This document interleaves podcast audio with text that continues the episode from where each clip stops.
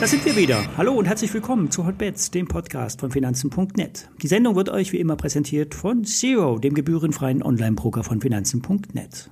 Wie immer auch alle nachfolgenden Informationen stellen keine Aufforderungen zum Kauf oder Verkauf der betreffenden Werte dar. Bei den besprochenen Wertpapieren handelt es sich um sehr volatile Anlagemöglichkeiten mit hohem Risiko. Dies ist keine Anlageberatung und ihr handelt immer auf eigenes Risiko. Wir sind am letzten Handelstag der Woche angekommen und die Profis können es nicht glauben. Der Markt steigt weiter. Es sind vor allem Privatanleger, die in den U S A den Markt treiben. Benutzt werden hier Single-Stock-Options, zum Beispiel bei der Tesla, führten die zu diesen Kurssprüngen. Die eingefleischten Trader sehen seit Tagen Warnsignale, doch bestätigt sind diese bisher nicht. So hat sich aktuell ein Hanging-Man-Muster gebildet, das als rückläufige Umkehrformation gewertet werden kann. Zudem sind die Indikatoren alle im überhitzten Bereich und warnen vor einem Rücksetzer. Doch eingetreten ist bisher nichts. Kann sich der DAX im Wochenschluss über fünfzehntausendeinhundertfünfzig Punkte halten, ist das ein starkes Signal. Das gleiche gilt für die U S A. Würden wir am Wochenhoch schließen, wäre das weiter bullisch. Eine Bestätigung der Bärenargumente liefern die Zinsen. Die Zinsen für zehnjährige Treasury Notes steigen auf ein Wochenhoch. Nach den guten Konjunkturdaten aus den U S A besteht für die amerikanische Notenbank kein Grund, ihre Politik aufzuweichen. Es wird in Viertelschritten Zinsanhebungen geben und das Anleihenportfolio wird monatlich um rund neunzig Milliarden Dollar reduziert. Ein Grund für den Zinsanstieg könnte aber auch die aktuelle Schuldenobergrenze in den U S A sein. Doch der amerikanische Präsident Joe Biden hat klargemacht, dass es keinen Zahlungsausfall geben wird. Das würde die Kreditwürdigkeit der Vereinigten Staaten massiv bestätigen, äh, beschädigen und somit wird es auch nicht eintreten.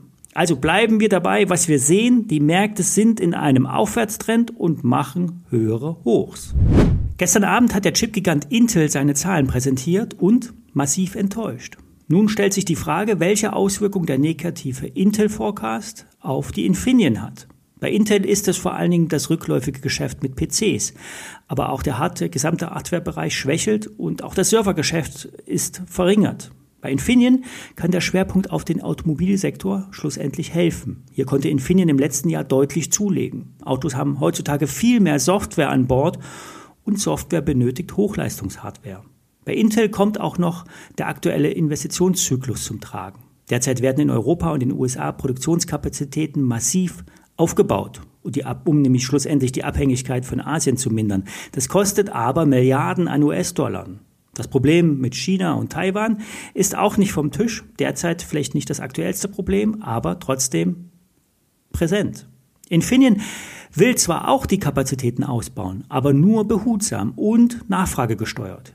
Die Auswirkungen der Intel-Zahlen haben derzeit keinen wirklichen Effekt auf die Infineon-Aktie. Das Analysehaus Warburg Research hat heute die Einschätzung Kaufen bestätigt, Kursziel vierundvierzig Euro.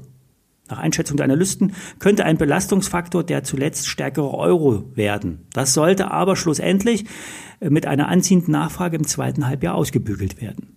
Schafft es die Aktie, sich über zweiunddreißig Euro zu halten, bleibt die Aufwärtsdynamik erhalten. achtundzwanzig Euro war ein guter Wendepunkt. Darunter darf die Infineon-Aktie auf keinen Fall fallen, sonst würde nämlich die Konsolidierung ernsthafter ausfallen.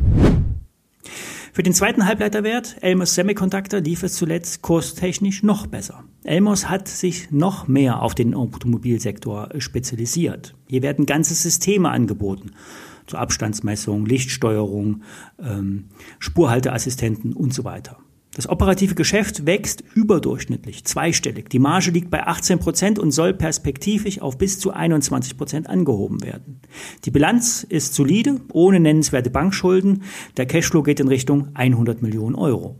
Die Aktie ist in den letzten Wochen schon sehr gut gelaufen. Das liegt auch an der Depotaufnahme von Börse Online. Kursziel dreiundsiebzig Euro sagt Warburg Research. Börse Online, Börse Online traut der Aktie sogar achtzig Euro zu. Heute Nachmittag kommen äh, Zahlen, vierzehn Uhr dreißig, Inflationsdaten, der P C E-Preisindex und das Verbrauchervertrauen der Uni, Uni Michigan.